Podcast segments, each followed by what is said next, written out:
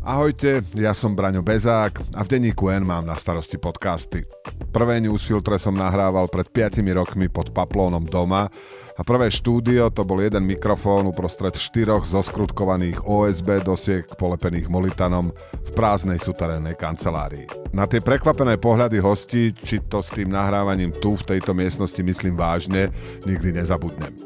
Medzičasom máme profesionálne štúdio, podcasty spolu so mnou robí ďalších takmer 20 kolegyň a kolegov. To všetko sa podarilo len vďaka peniazom od našich predplatiteľov.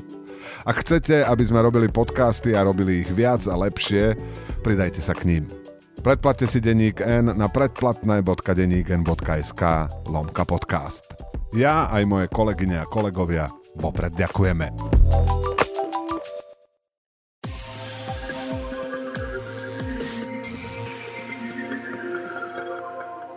Dobrý deň, počúvate podcast v redakcii. Moje meno je Dušan Mikušovič a môjim dnešným hostom je vedec, chemika, podnikateľ, bývalý prezidentský kandidát, pán Robert Mistrik. Vítam vás v redakcii Denníka N. Dobrý deň, ďakujem za pozvanie.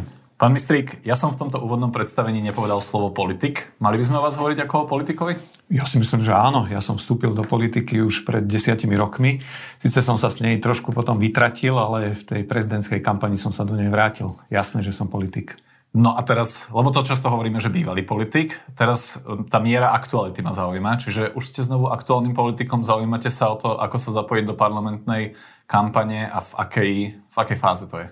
Áno, vkročil som do politiky. Nie je tajomstvom, že sa snažím nejakým spôsobom spojiť a integrovať tie strany e, stredopravého spektra, alebo ak to nazveme, že demokratické strany. Takže to je teraz moja najnovšia misia a áno, som plne ponorený do politiky. Budem to citovať, pred pár dňami ste povedali, pripravujem konkrétne kroky na vytvorenie politickej nádeje pre Slovensko. S kým? No, ono prebieha delikátna, diskrétna diplomatická misia a nerad by som teraz hovoril o konkrétnostiach, pretože by som to všetko pokazil. Zažili sme to v predchádzajúcich voľbách, ako sa do nekonečna hovorilo o spájaní a boli to diskusie, ktoré nás všetkých unavili až to nakoniec vyhral smejúci sa tretí, tak tejto chyby by som sa ja a moji kolegovia e, radi vyvarovali. Mm-hmm. Čiže teraz budem 10 minút klásť otázky, kde Nech sa, sa páči, môžete. Skúsim ešte predsa len, že s citátom. Mali by sme už konečne skončiť s kikiriekaním na malých a ešte menších smetiskách a začať hľadať zmysluplný ekonomický, vzdelávací, zdravotnícky, sociálny a zahranično-politický program pod jednou vlajkou. Ešte nie je na, neskoro. To sú slova veľmi podobné, ktoré hovoria dnes minimálne Eduard Heger a Mikuláš Zurinda. Čiže konkrétna moja otázka, budete tú vlajku niesť s niekým z nich alebo s obami naraz? Ako som povedal, prebieha diplomatická misia. Ja by som teraz nerád hovoril o konkrétnostiach. Samozrejme, ja so všetkými týmito ľuďmi rozprávam, aj s mnohými inými. E, situácia je vážna, všetci to cítime a ak niečo nepodnikneme, tak to môže dopadnúť veľmi zle. Eh, ja keď sa s týmito ľuďmi rozprávam, ja im všetkým položím eh, jednu otázku a to, či sa zhodneme na niektorých základných tézach. Hej. Ja mm-hmm. som si mhm. tie tézy aj napísal. Tak hej. povedzte, že, že... No, tak v prvom rade, či sa zhodneme na zahranično-politickej orientácii. My všetci vieme, že, alebo súhlasíme, že Slovensko musí patriť do západného civilizačného priestoru. Z toho odvodený náš postoj k Európskej únii, k NATO, k vojne na Ukrajine, k susedom, V4 a tak ďalej. Si myslím, že tu panuje e, absolútna zhoda. Ďalšia vec je ekonomický program. E, my všetci razíme teóriu e, rozpočtovej zodpovednosti, máme podobné predstavy na fiskálnu politiku, ja neviem, makroekonomickú stabilitu, ako máme peniaze a koľko, v akej štruktúre vybrať, ako ich máme minúť. Kto ste všetci? Lebo no. ja vidím v parlamente dostatok politikov, ktorí takúto roz, rozhodne takýto prístup nerazia. No, to máte pravdu, ale je tu veľká skupina, ktorá tieto názory zastáva. Ja som ich ešte nevymenoval všetky, ak mi dovolíte, to ešte poviem Môžete ďalej. Pokojne. Tak samozrejme je to modernizácia krajiny. My radi by sme vybudovali krajinu na e, základoch moderných technológií, čiže my razíme tú, tú, tú filozofiu e, nie e, montovňa, alebo nie len montovňa, ale aj mozgovňa. Hej, radi by sme vybudovali zo Slovenska high-tech krajinu. A zvlášť o tomto samozrejme vie rozprávať kde kto. Hej. Od, po toto sa možno podpíšu všetky politické strany. Ale, možno vás preruším. Ale, že, ale, že keď toto hovoril Mikuláš Zurinda na tlačovke, počul som k tomu vtip, že tým pádom vlastne nechceme, ako, nechceme tú ekonomiku, ako tu mal Mikuláš Zurinda pred 20 rokmi. Hej? No tak takto by som to samozrejme nevidel. Ale čo je dôležité, dnes žijeme v dobe paradigmatických zmien a ide o to, aby to boli, aby toto, čo my chceme, aby to bolo uveriteľné a v to skutočne veríme a chceme to meniť. To nie je len, že nejaký slogan. Si myslím, že odo mňa to znie ako úprimne a ja by som bol rád, keby to bola skupina ľudí, ktorí si toto zoberie za vážny program a nie len nejaký reklamný slogan, na ktorý sa potom po voľbách nezabudne. Ja si myslím, že v tomto máme veľký deficit. Ak mám ešte povedať, že kde tá zhoda je, a tá je, myslím si, že mnohom 100%, tak to je napríklad aj v tom, že my sme strašne zanedbali regióny. Je, sú obrovské regionálne rozdiely medzi Bratislavou a e, zvyškom Slovenska, alebo veľkými mestami a zvyškom Slovenska. Opäť, tuto máme obrovský deficit, tiekli tu miliardy eurofondov a buď to pomohlo málo, alebo to nepomohlo vôbec. Hej. Ja len takú, takú, takú, takú pikošku poviem, moja manželka, keď bola nakupovať v, v, Kisuc, v Kisuckom Novom meste, tak predavačka jej povedala, Bratislava to je iný štát. Oni sa jednoducho na to takto dívajú. A tu sme e, urobili strašnú chybu, tu sa zanedbalo veľmi veľa vecí a s týmto treba, ale zasa nie len verbálne, ale aj skutočne s týmto treba pohnúť. Rozumiem tomu. Ja sa budem ospravedlniť, ako ospravedlniť sa, že rovno, že môj skepticizmus, a budem sa tu nášať skepticizmus, lebo... Nech sa páči. Lebo toto nie je nič, čo by som ja teda nepočul pred minulými voľbami, napríklad od politikov strany za ľudí, alebo o roku 2016 od politikov strany sieť, alebo možno ešte predtým od iných politikov. Toto sme počuli. A tí voliči to naozaj že počuli. Pamätám si váš výrok. Uh, vy ste raz povedali pred rokmi, že politiku nerobia stroje ani centrály, ale ľudia. A preto tých ľudí naozaj že zaujíma, že kto ste vy, kto, kto, kto je tá zhoda. Čiže stále to budem vrácať k tomu, že, že s kým to chcete robiť, s kým, tak povedzte aspoň s kým sa stretávate. Dobre, no idete na to dobre. Skepsa je aj základnou výbavou každého vedca, takže to, v tomto s vami sa zhodnem. Áno, máte pravdu a práve preto sa hľadajú títo ľudia. A to je cieľom, aby sme sa spojili a aby sme, aby sme prípade išli samostatne do volieb, alebo v nejakom, nejakom, nejakej väčšej koalícii, alebo by sme sa pridali k nejakej strane. Toto sa všetko ešte rieši, na toto vám neviem dať odpoveď. Ale títo ľudia tu sú a e, Samozrejme, oni sú viditeľní, oni to nie sú zasa nejakí, že, že ktorí by boli na pozadí a my vyťahneme niekoho z klobúka. My, ak sa vieme na týchto základných tézach zhodnúť, prečo by sme nešli spoločne do tých volieb? Tu bolo fragmentácie až až. Hej. Čiže ja by som bol rád, keby sa to trošku zintegrovalo a takto by sme išli do volieb.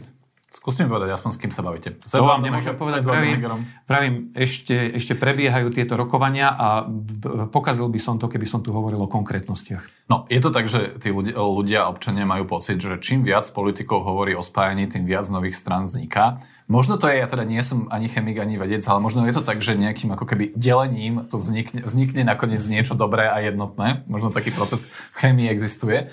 Ale tiež cítite, že čím viac politikov hovorí o tom, že poďme sa spojiť, tak týmto máme modrú koalíciu, možnú stranu Eduarda Hegera, stranu Jablko, potom prípadne nejaké ďalšie projekty. Zatiaľ nie je ten pocit nejakého spájania. No, povedali ste, že možno v chémii niečo takéto existuje, tak dobre. Ja... E ja príjmam tento, túto nahrávku na smeč. Eh, ja som sa celý život, svoj profesionálny život, som sa venoval eh, hmotnostnej spektrometrii. A čo sa tam deje? Tam sa molekuly fragmentujú, z toho vznikne hmotnostné spektrum a my sa z týchto fragmentov snažíme vytvoriť štruktúru, čiže spojíme tieto informácie a zintegrujeme to a to je ten výstup. Tam som dosiahol svoje najväčšie úspechy, tam mám tri patenty, tam mám e, tam mám vedecké články. Na tomto princípe som vybudoval veľkú firmu, ktorá, ktorú som predal eh, jednému z najväčších biotechnologických gigantov na svete. Som na to hrdý, že, sme, že som doniesol aj takýto typ firmy, že tu nemáme len automobily alebo IT, ale konečne sem prišiel aj biotech. Čiže už len z môjho profesionálneho života vyplýva, že ja som sa celý život snažil toto nejak zintegrovať a dokopy, pretože tá informácia, tá spojená informácia, to je presne ten výsledok, čo chemici e, čakajú. Čiže... Dobre, toto, bol, toto bola, by som povedal, že taká, taká metaforická vložka do toho. Teraz ano, buďme, budem ona, konkrétny. Ona je otázka, že či to, čo sa vám darilo s molekulami, viete presne tak, presne Hegerom, tak. Nikolás, Samozrejme, že to je... Jurajom Šeligom a ďalšími. Jasné, že to je len metafora, teraz žijeme v inom svete. Uh, ja si myslím, že tu sú aj skúsení, uh, etablovaní politici, ktorí niečo dokázali a sú tu aj nejakí mladí, ktorí prinášajú nové, novú krv, prinášajú nové myšlienky a hlavne Eh, ja si nemyslím, že my sme až tak na tom našom pravom spektre tak názorovo rozbití. To, čím, čím, tým, čím som začal, keď som chcel povedať tie témy, na ktorých sa zhodneme, bolo by to hriech, bolo by to chybou, bolo by to od nás nezodpovedné, aby sa títo ľudia nedali dokopy. My nerobíme nič, by som povedal, že eh, pokútne, alebo tým, že nechcem povedať, že s kým sa eh, rozprávam. Jednoducho, my sa dávame všetci dokopy, že to sú známe mená, to sú známe strany, to sú známe osoby a radi by sme vymysleli niečo, čo konečne zintegruje a dali jednoduchý, e, tý, jednoduchý recept na to, toto sú naše body a my chceme, toto, toto je náš program a týmto chceme ísť do volieb. Ale znova podotýkam, to nemôže byť založené len a len na osobách alebo na nejakých záujmoch alebo na nejakých stranách. My sa musíme aj programovo zhodnúť. A tu je veľký prienik. Samozrejme, že sú tam nejaké jemné rozdiely, ale teraz hľadať 50. E, odtieň šedí v tejto komplikovanej, vážnej situácii by bola strašná politická chyba. Ani to nehľadám. Každý, každá moja skeptická poznámka, uh, za ňou bude to, že ja vždy, a opakujem toto s viacerými politikmi, ktoré zakladajú, alebo teda sa, sa o, o tejto téme hovoria, že vždy budeme rešpektovať právo každého zúčastniť sa demokratických volieb, každý má na to právo, každý má právo ísť v takej formácii, v akú dá dokopy, to je úplne v pohode. Na druhú stranu, tí voliči to majú skúsenosť, napríklad majú skúsenosť so stranou za ľudí Andreja Kisku, kde sa spojilo mnoho expertov, mnoho ako keby ľudí, ktorí mali dobrý background, uh, uh, čo sa týka svojej kariéry predchádzajúcej, len to potom nejak nefungovalo a po voľbách to veľmi rýchlo zaniklo. Čiže ten ďalší skepticizmus k tomu vychádza, že keďže už mi nechcete povedať mená, nechcem sa na to pýtať piatýkrát, je, že či nehrozí to, že sa pred voľbami spojí nejaká partia ľudí, ktorá bude vyzerať dobre, tí ľudia budú mať naozaj že za sebou nejaký príbeh, len potom zistia po niekoľkých mesiacoch, že im to spolu nefunguje. No, uh, ak mám použiť, uh, neviem, či to je z teórie hier, ale volá sa to, že gambler's fallacy, že keď niekto uh, hádže kockou, a trikrát mu, po troch hodoch mu nepadne šeska, tak si povie, že teraz už mám väčšiu pravdepodobnosť, že tá šeska padne. Vy vždy začínate na nule, vždy začínate, na začiatku. To, že sa v minulosti takéto veci diali, neznamená, že sa to bude diať e, teraz.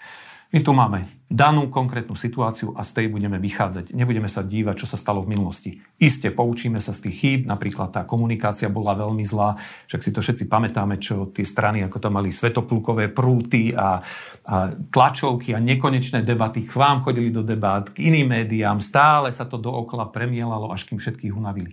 Toto teraz nejdeme robiť.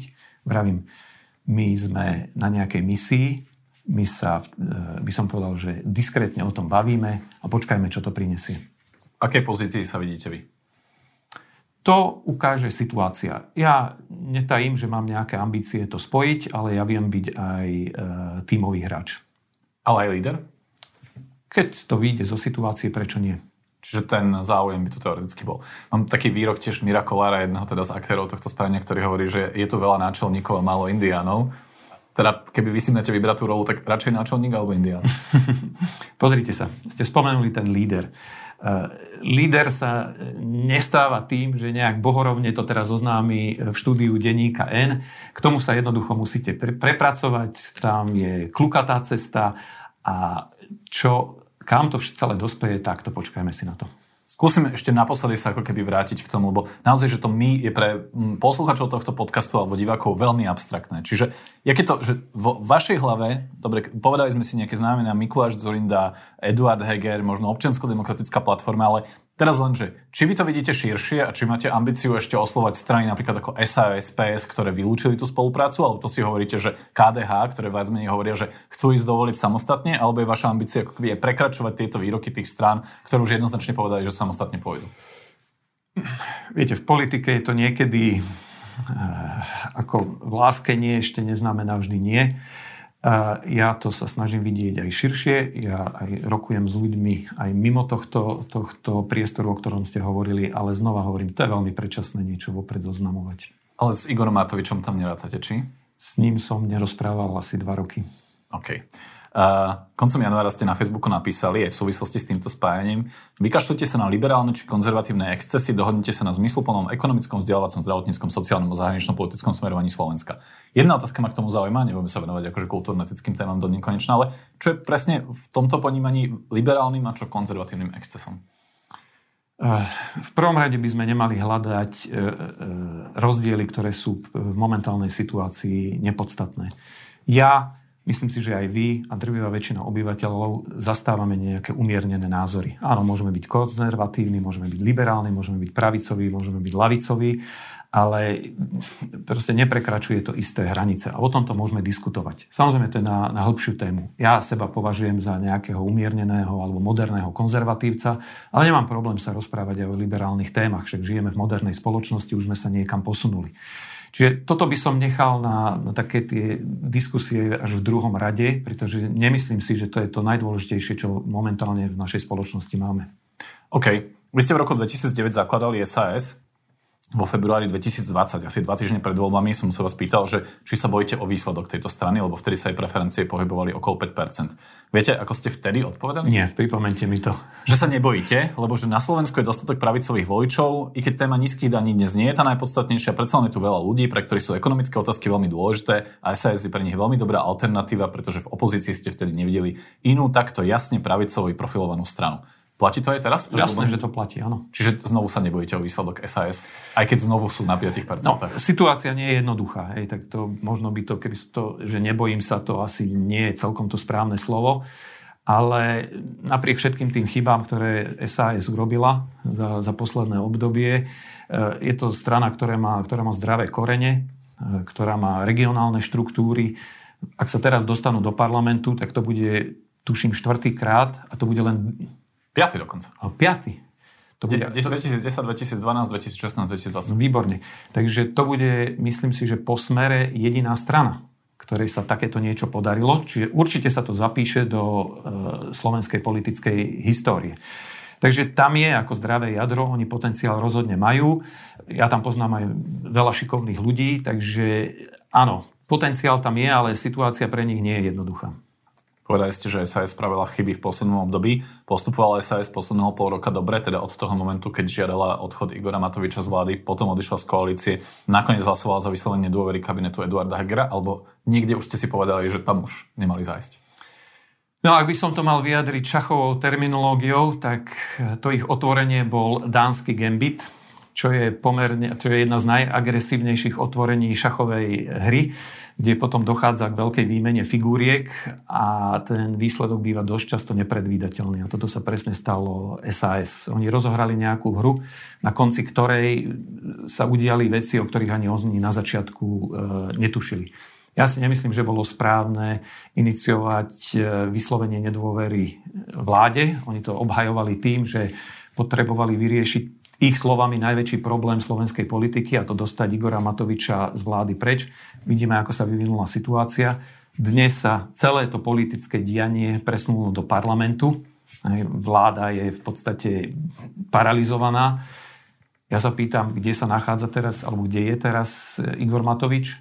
V parlamente, no. Takže toto, tento ťah, ako si nemyslím, že, že vyšiel, ale v poriadku neurobiť v tejto zložitej situácii chybu, to, to je akože takmer nemožné.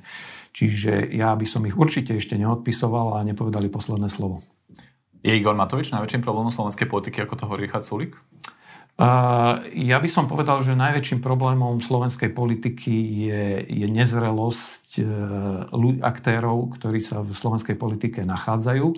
Najväčším politic, najväčšou, alebo najväčšou chybou slovenskej politiky je to, že tu hrozia e, sa dostať k moci a ohroziť demokraciu temné sily minulosti.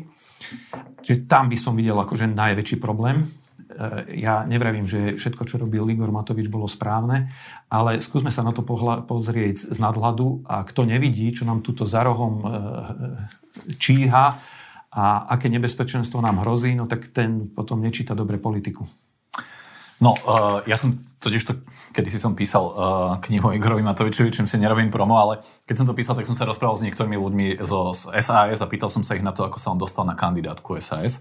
A vtedy mi hovorili, že vy ste boli uh, jeden z málo ľudí, ktorí nesúhlasili s tým, aby Igor Matovič a tí, tí štyria obyčajné ľudia išli na kandidátka podľa ich svedectva. Vám prekážalo, že hrá na city obyčajných ľudí a že ak sa dostane do parlamentu, bude to dôkaz o nezrelosti Slovenska.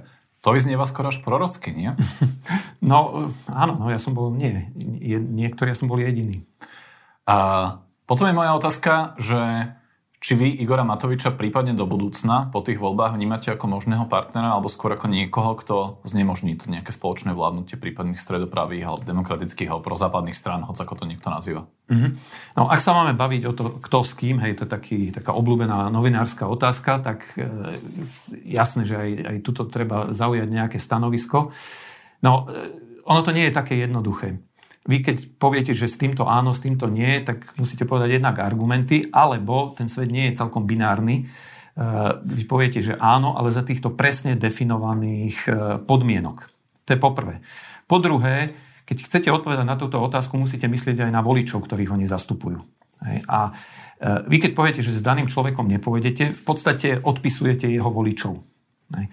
A tí voliči môžu byť aj pre nás ako veľmi cenní a jednoducho takýchto, a takisto chceme osloviť týchto voličov. Však v poriadku, ak sa rozhodnete, že pôjdete k nemu, je to vaše e, sveté právo, ale my sa vás tiež pod, snažíme presvedčiť, že poďte radšej s nami alebo dajte nám hlas a my máme takýto a takýto program a v tomto si myslím, že sme lepší.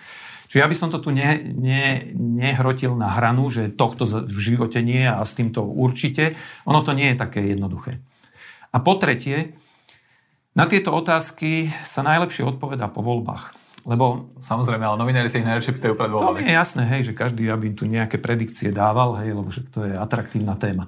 Takže... Možno aj, aby si voliči vyjasnili, že čo ich môže čakať. No, to si vyjasníme všetci až po voľbách, čo nás môže čakať. Hej. To nikto nevie, aká nastane konštelácia, čiže ja by som bol veľmi opatrný v takýchto, takýchto, takýchto e, zásadných vyjadreniach, lebo po voľbe to môže byť e, rôzne.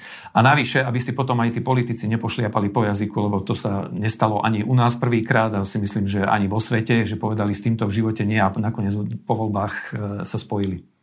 Aké miesto v tomto svete, ktorý je nebinárny, ako ste povedali, má strana hlas? Presne takéto isté miesto.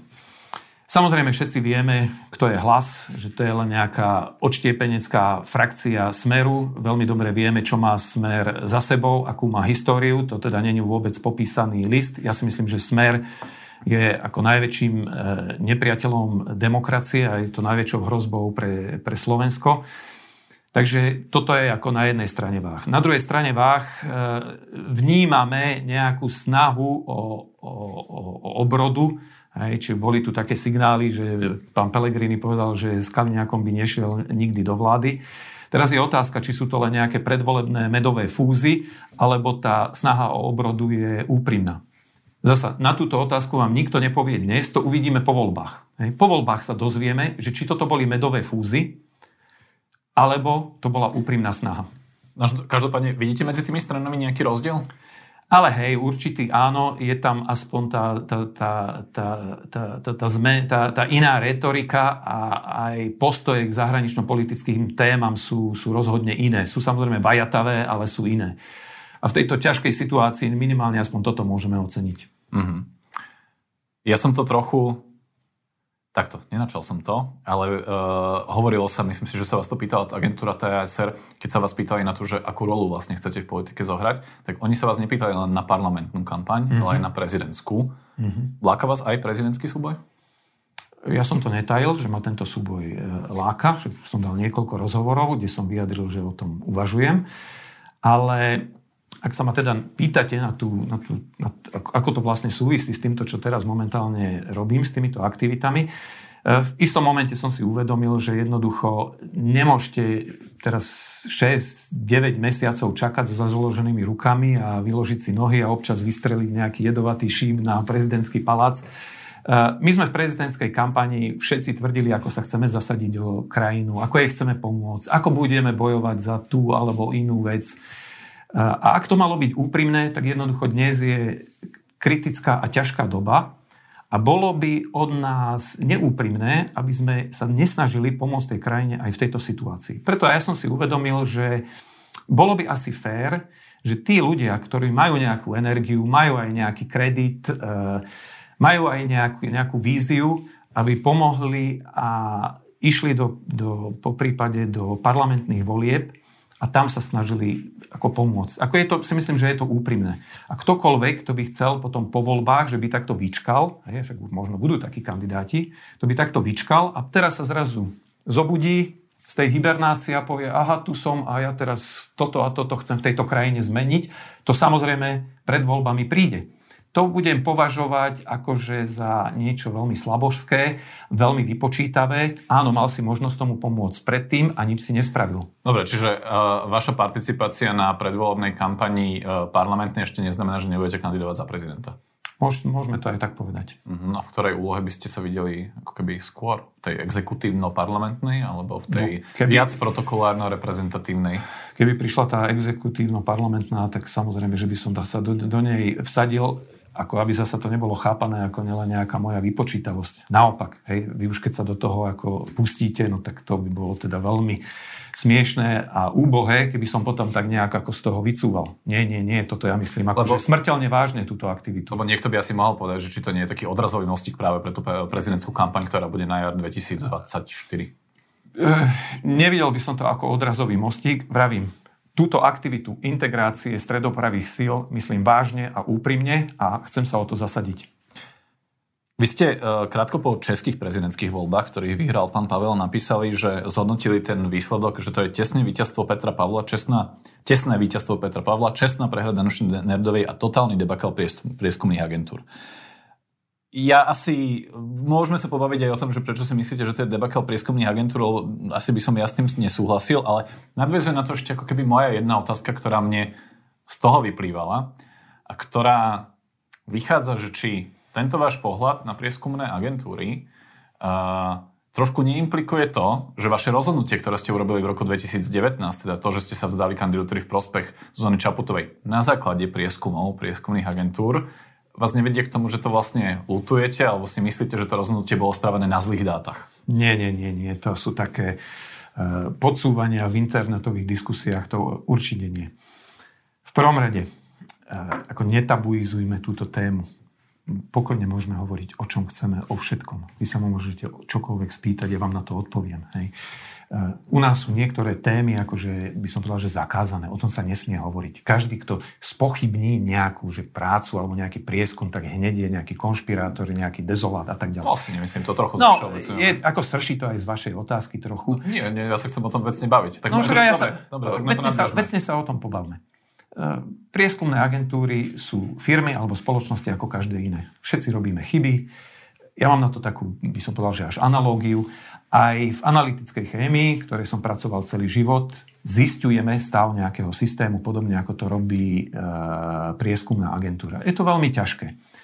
Pri zisťovaní stavu toho systému u nás zistujeme koncentráciu alebo zloženie. Lenže ak tieto výsledky majú platiť a majú byť relevantné a majú byť použité na nejaké vážne e, aplikácie, tak tam musíme dodržať nekonečne veľa kritérií, všetko musí byť dohľadateľné, transparentné, Musíme poznať metodiku. Ktokoľvek vám môže zaklepať na dvere a povie, ukážte tieto, tieto výsledky. Musí to byť štandardizované. Je, bere sa to neuveriteľne prísne. Neporovnateľne prísnejšie, ako to robia e, výskumné agentúry. Nechajte ma dopovedať túto myšlienku. Ja samozrejme nechcem povedať, že oni to robia zle. A čo sa stáva aj v analytickej chemii, aj tam sa dejú veľké chyby a dokonca sa dejú obrovské chyby. Napriek tomuto neuveriteľne regulovanému a kontrolovanému segmentu sa stalo v Spojených štátoch, že jeden FBI e, labák vypustil 20 tisíc chybných výsledkov a museli prepustiť 20 tisíc obvinených. Že zašlo to aj až tak ďaleko. Čiže je úplne relevantné a úplne oprávnené diskutovať aj o tomto.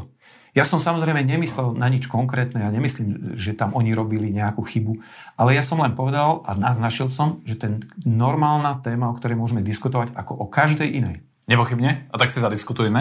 Nech sa páči. Lebo ja si nemyslím, že, že, že, že tam je nejaký debakel. Podľa mňa tie agentúry jednoducho nespravili chybu. Áno, niekedy spravili chybu v minulosti a podobne našli by sme konkrétne príklady, kedy sa agentúry zmýlili. Ja mám pocit, že len ako keby, že najprv si musíme zadefinovať, že čo sú tie prieskumy predvolebné a že to jednoducho nie je odhad volebného výsledku, ale je to obraz momentálnej nálady a trendov. A v tom prípade konkrétne v Česku sa stalo to, že české prieskumné agentúry zachytili to, že Danuša Nerudová napríklad od polovice decembra, že do, do polovice decembra rástla a potom začala kontinuálne rásť, kontinuálne klesať a zatiaľ čo Petr Pavel a Andrej Babiš s približne podobným výsledkom rástli. Neodhadli, tie percentá, ktoré oni pred, ako keby definovali v tom čase, tak neboli tie, ktoré boli vo, vo volebnom, teda ktoré, aký, aký vyzeral volebný výsledok. A to súvisí s tým, že 20% ľudí bolo nerozhodnutých. A ten trend oni zachytili teda veľmi presne.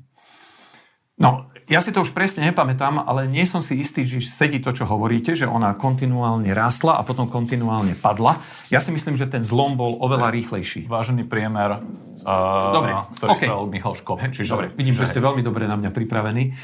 Zaujalo ma to. to, že oni namerali tieto výsledky, tak e, neukázalo jednu vec, a to je to, že tam došlo k obrovským rozdielom E, voči tomu, čo namerali v januári a potom, čo boli skutočne výsledky volieb. V ja čísle, v percentách. Áno. Tam, neviem, či tretinu alebo dokonca o polovicu boli... Bavíme sa o prípadne Danuši Nerudovej o 6 percentuálnych bodov, to bolo inak. No, ja si myslím, že 14 bol reálny výsledok. No, počkaj, v ktorom čase, samozrejme, v ktorom, v ktorom... V tom januári tu je to, okolo, okolo 20% je predpovedali. V ktorom čase boli, boli výsledky, kde sa pomýlili o tretinu a kde boli výsledky, kde sa pomýlili ešte viac. Hej. Čiže oni, ja si nemyslím, že oni aj zachytili tento trend. Ja si tiež nemyslím... Vám pardon, ho, inak to vám ho ukazujem. Dobre, dobre, ja si tiež nemyslím, že tá zmena bola taká skoková, že prišla tak rýchlo. Čiže oni možno zachytili ten trend, ale oveľa neskôr. A, a nezodpovedalo to celkom tej realite. OK, dobre. A teraz sa vrátim teda k tej otázke, že či ja z toho zle mám ako keby uh, dedukovať uh, to, že tr- trochu, takto, že, že váš rezervovanejší prístup k prieskumným agentúram nie je návrat k roku 2019, keď ale sa na základe ich výsledkov... Nie, ale to s tým absolútne nesúvisí. Ale je, nadhodili ste tému týchto prieskumov, tak ešte aj k tomu vám chcem niečo povedať. My sa niekedy v médiách dočítame e, poradie, či už dôveryhodnosti alebo strán, kde na jedno desatinné miesto sa, sa vytvára poradie. Nechcem podsúvať vášmu denníku, neviem, či ste to vyrobili alebo niekto iný. Uh, príklad. Čaputová predbehla v dôveryhodnosti uh, alebo pre, Pelegrini predbehol uh, Čaputovú v, dôre, v dôveryhodnosti a tam sú že 1% rozdiel alebo menej. To je, to je absolútne uh, neadekvátne takto hodnotiť poradie. A médiá to považujú ako za, za hotovú vec. Ja znova považ, použijem analit, analógiu k analytickej chémii. My máme niekedy výsledky, ktoré majú 30% presnosť a sú dokonca výsledky, ktoré majú v metabolomike až 200% e, nepresnosť. Ale bereme to, OK, taká je realita a normálne to uvedieme. Ale nemôžeme na základe pol percent e, určovať nejaké poradie. Ono toto niekedy aj politické strany robia, že Stúpli sme o pol percenta, ďakujeme vám, voliči, sme úspešní. To je smiešne. Rozumiem, a preto, no. preto si myslím, že aj tu je nejaká e, vaša edukačná povinnosť toto tým ľuďom vysvetľovať, že nie len, že áno, že tieto výsledky, že to je len odhad, však to v poriadku robíte ale aj tie poradia berte s veľkou rezervou. My, my, a... my sme konkrétne denní, ktorý pravidelne pri tých prieskumoch e, zverejňuje ten tzv. interval spolahlivosti. Dokonca v poslednej dobe pracujeme s tým voličským potenciálom a jadrom oveľa viac, akože hovoríme o trendoch a oveľa podrobnejšie tie výsledky vysvetľujeme. Ja nechcem konkrétne vám niečo posúvať, ale ja, ja túto motiváciu čiastočne chápem, pretože keď prídu nové výsledky e, prieskumov, tak sú to často najčítanejšie články. No tak samozrejme, médiá sa tiež správajú nejak komerčne a snažia sa e, poskytovať alebo dávať ľuďom také správy, ktoré radi čítajú, na ktoré klikajú. Ale myslím si, že, že sa strašne e, kladie príliš veľký dôraz na tie mikrorozdiely, ktoré tam sú. Rozumiem. A navyše však to všetci vieme, voľby často dopadnú úplne inak, ako, ako dopadnú prieskumy. To není celkom aj výčitka voči tým prieskumným agentúram. Ja samozrejme rozumiem tej zložitosti, že tam je nejaká dynamika, aj toto, čo ste hovorili o Danuši Nerudovej a Petrovi Pavlovi. Hej, ja som tiež nespadol z mesiaca. Áno, pred voľbami sa to môže rýchlo zmeniť len neberme to za absolútnu bernú mincu a nehrabme sa v tých dátach do posledného detailu, lebo Rozumiem, to aj tak všetko môže byť inak. Vy, vy, vy ste nenapísali toto, vy ste napísali, že totálny debakel. To je zase ano. trošku iný, akože to je iný, iný typ hodnotenia. To nie je, že berme prieskumy s rezervovanosťou, s rezervou, pretože nám ukazujú viac trendy než aktuálne dáta. Vy ste napísali totálny debakel. Čiže no tak, áno, ten, to hodnotenie je dosť drsné. Ten, no. ten, áno, ten prívlastok bol taký šťavnatejší, no to uznávam. No, aby sme si to vyjasnili, lebo stále akože to, k tomuto chcem teda uh, smerovať, nie je to tak, že vy by ste olutovali to svoje rozhodnutie z roku 2019. Nie, nikdy som to neolutoval.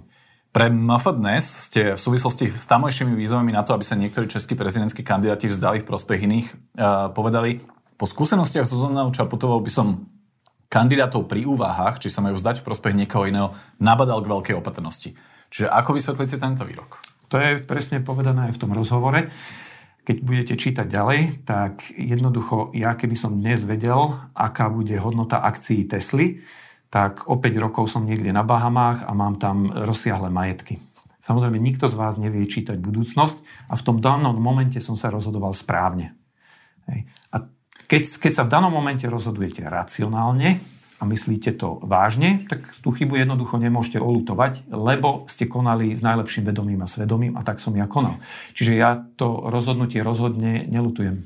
Čiže uh, ten výrok skôr smeruje ku kritike pôsobenia Zuzany Čaputovej už potom v prezidentskom úrade. Nie Áno, dá, sa, momentu. dá sa to tak povedať. Tak ste povedali, že je veľké zlyhanie, ak sa nemýlim, ste povedali v tom rozhovore.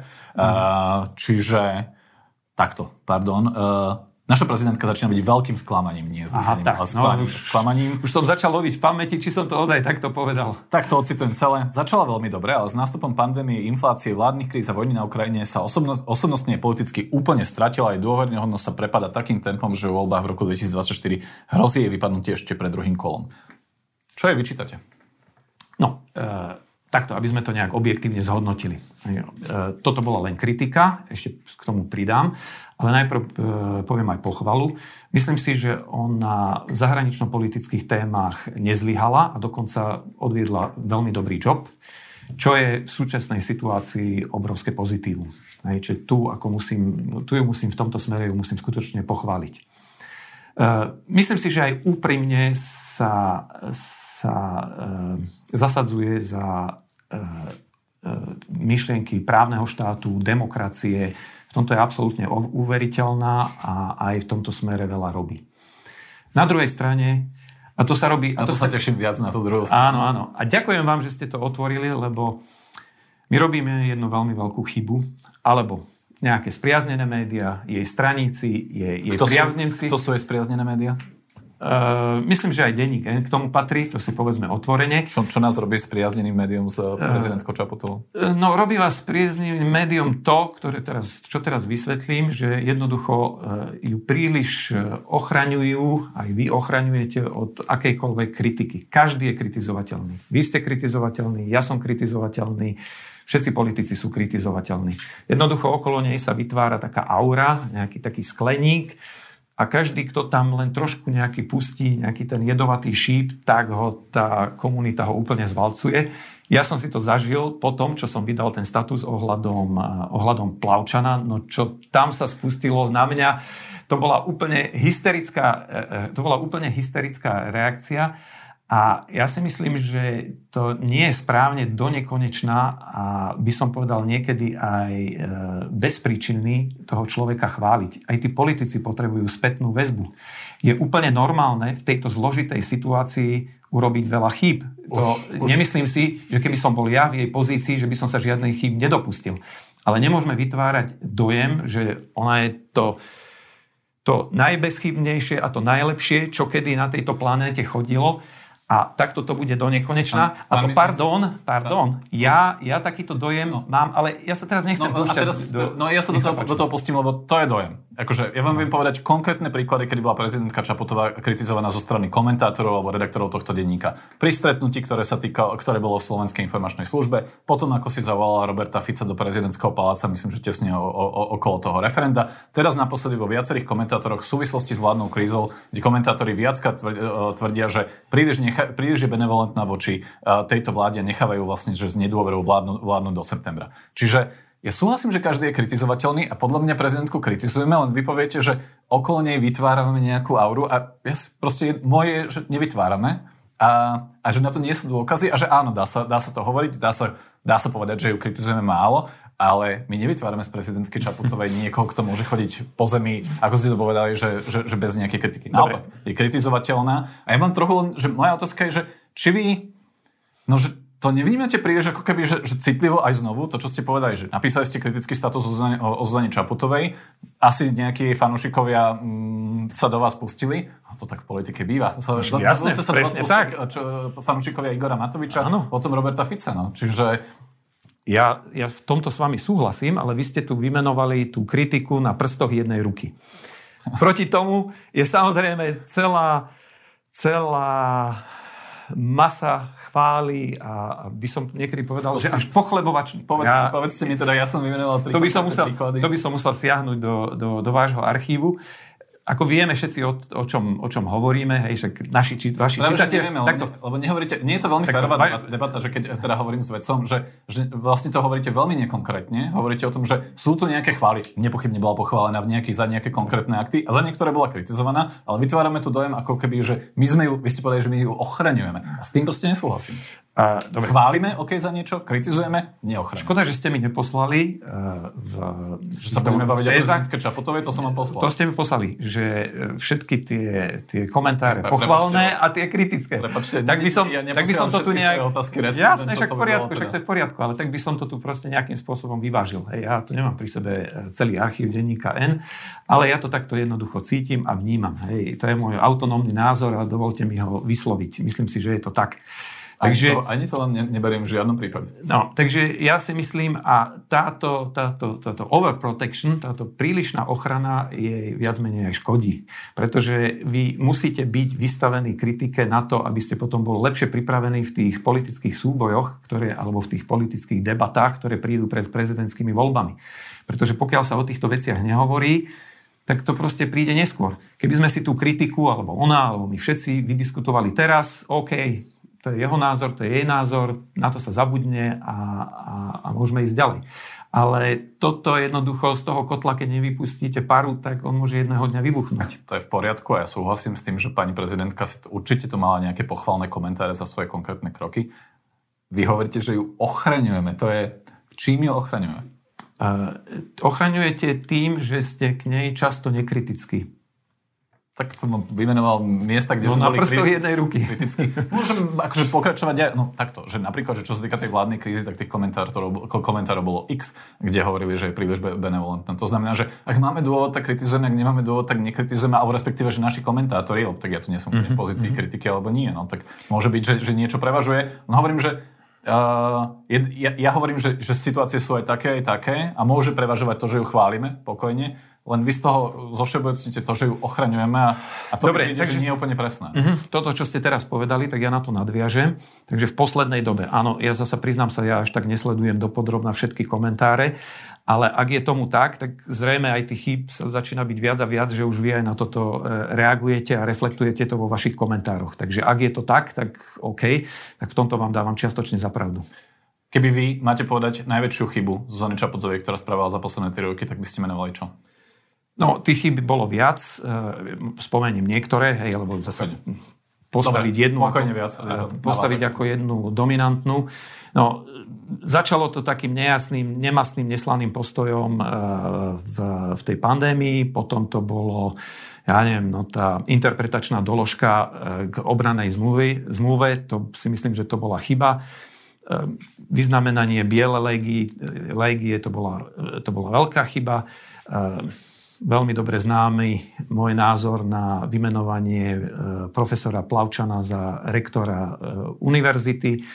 A si myslím, že aj tieto posledné udalosti, aj vy ste to naznačili, to už sa je trošku začína vymýkať z rúk a a, a vy s tým súhlasíte? Že je príliš benevolentná voči vláde a necháva dlho vládnuť vládu s nedôverou? Ja by som nepovedal, že je príliš benevolentná voči vláde, ale nerieši tie konkrétne výzvy, ktoré by mala adekvátne reagovať. Hej. Tak samozrejme, úlohou prezidenta nie je od rána do večera útočiť na vládu, ale jednoducho sa k istým veciam jasne postaviť. Možno sa vás pýtať jedno, tak povedzte konkrétne, tak poviem konkrétne.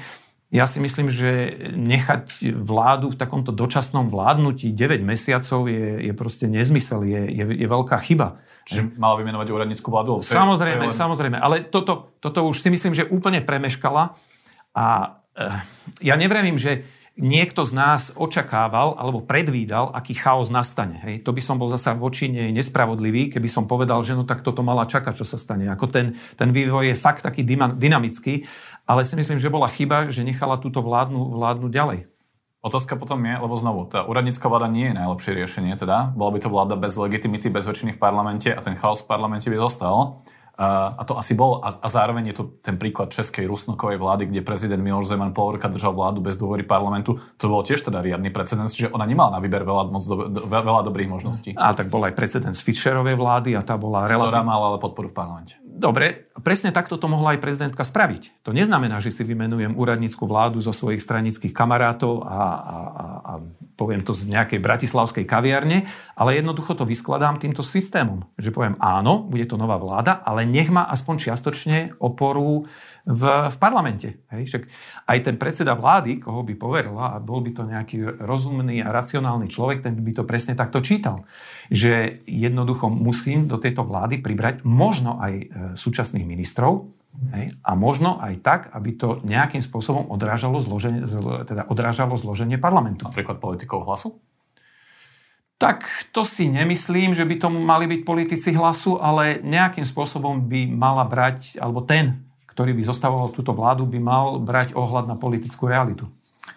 Konkrétna otázka, ak by pani prezidentka kandidovala, nie je to pre vás prekážkou, že by ste vy nemohli kandidovať za prezidenta? Či viete si predstaviť, že budete jej vyzývateľ? Áno, nie je to pre mňa prekážkou. Uh-huh. Vidíte ešte niekoho, kto by mohol kandidovať na prezidenta, ako, koho by ste ocenili, ak by sa to tak Počúvam všelijaké klebety, ale ja sa neživím e, šírením fám. OK. No, ďakujem, že ste boli v redakcii denníka N. Ďakujem za rozhovor. Mojím hostom bol vedec a teda politik Robert Mistrik. Ďakujem za zaujímavú debatu. Moje meno je Dušan Mikušovič. Teším sa do počutia na budúce.